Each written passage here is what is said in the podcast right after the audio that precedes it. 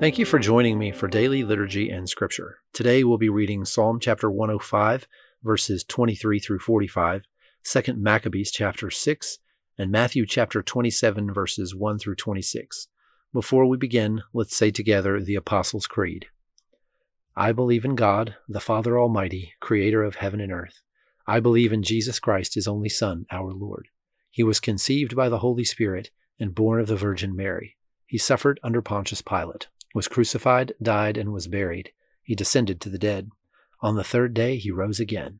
He ascended into heaven and is seated at the right hand of the Father. He will come again to judge the living and the dead. I believe in the Holy Spirit, the Holy Catholic Church, the communion of saints, the forgiveness of sins, the resurrection of the body, and the life everlasting. Amen. Psalm 105, 23 through 45. Then Israel entered Egypt. Jacob resided as a foreigner in the land of Ham. The Lord made his people very fruitful. He made them too numerous for their foes, whose hearts he turned to hate his people, to conspire against his servants. He sent Moses his servant, and Aaron whom he had chosen. They performed his signs among them, his wonders in the land of Ham. He sent darkness and made the land dark, for had they not rebelled against his words? He turned their waters into blood, causing their fish to die. Their land teemed with frogs, which went up into the bedroom of their rulers. He spoke, and there came swarms of flies and gnats throughout their country. He turned their rain into hail, with lightning throughout their land. He struck down their vines and fig trees, and shattered the trees of their country. He spoke, and the locusts came, grasshoppers without number. They ate up every green thing in their land, ate up the produce of their soil. Then he struck down all the firstborn in their land, the firstfruits of all their manhood. He brought out Israel, laden with silver and gold, and from among their tribes no one faltered. Egypt was glad when they left, because dread of Israel had fallen on them.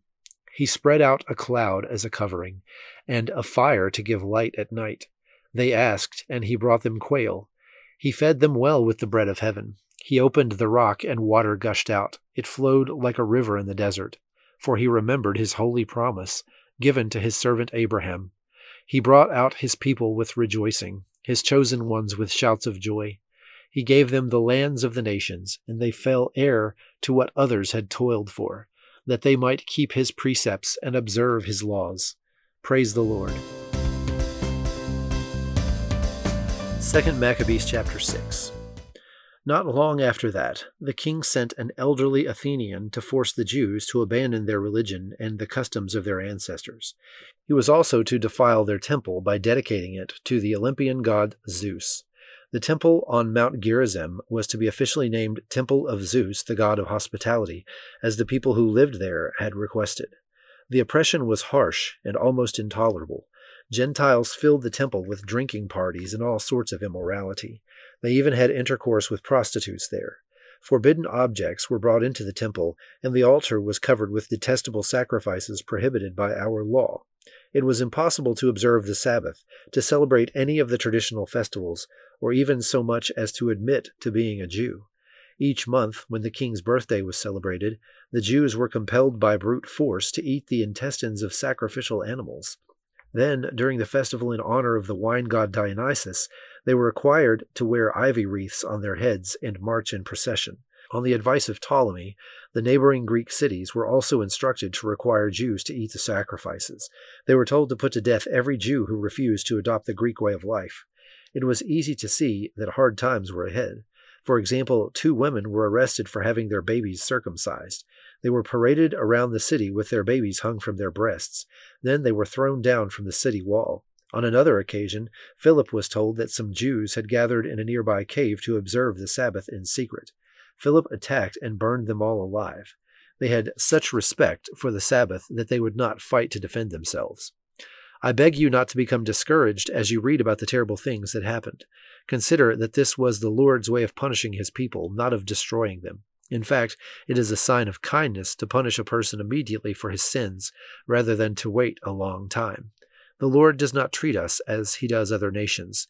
He waits patiently until they have become deeply involved in sin before he punishes them, but he punishes us before we have sinned too much. So the Lord is always merciful to us, his own people. Although he punishes us with disasters, he never abandons us. I have made these few observations by way of reminder. We will now get on with the story. There was an elderly and highly respected teacher of the law by the name of Eleazar, whose mouth was being forced open to make him eat pork, but he preferred an honorable death rather than a life of disgrace. So he spit out the meat and went willingly to the place of torture, showing how people should have courage to refuse to eat unclean food, even if it costs them their lives. Those in charge of the sacrifice had been friends of Eleazar for a long time, and because of his friendship, they told him privately to bring meat that was lawful for him to eat.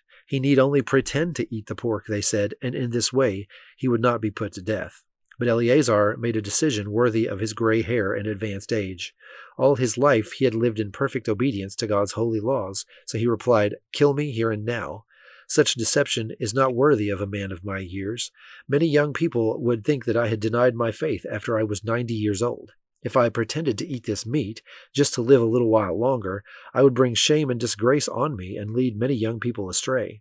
For the present, I might be able to escape what you could do to me, but whether I live or die, I cannot escape Almighty God. If I die bravely now, it will show that I deserved my long life.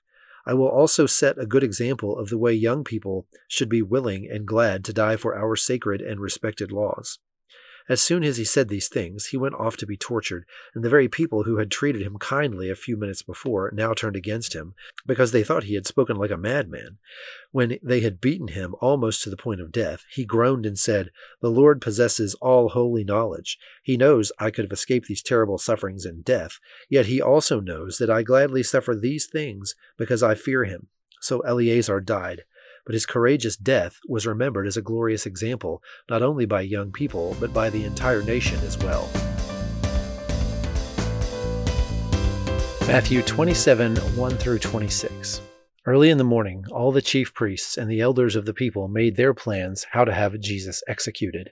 So they bound him, led him away, and handed him over to Pilate the governor.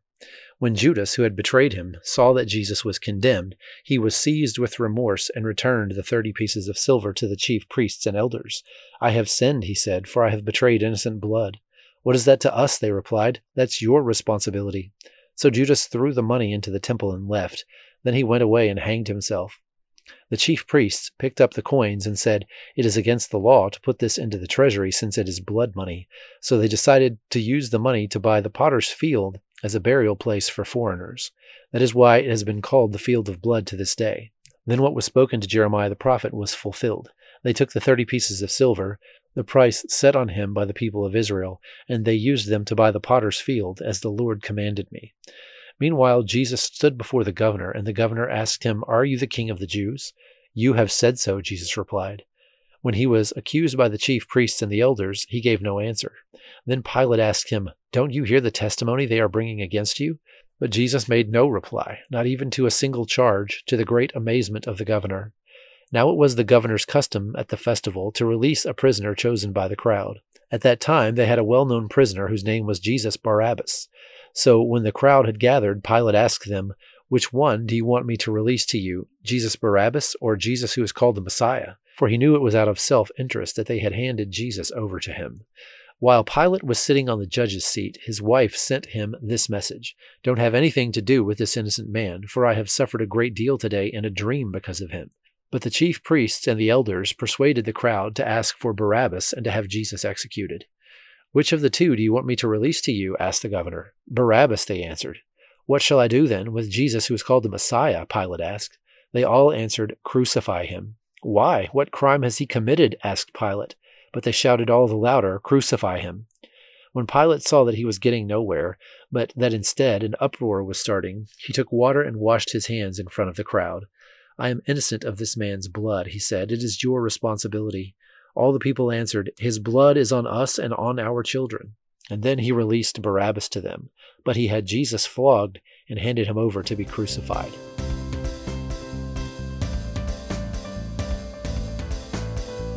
Now join me in the Lord's Prayer.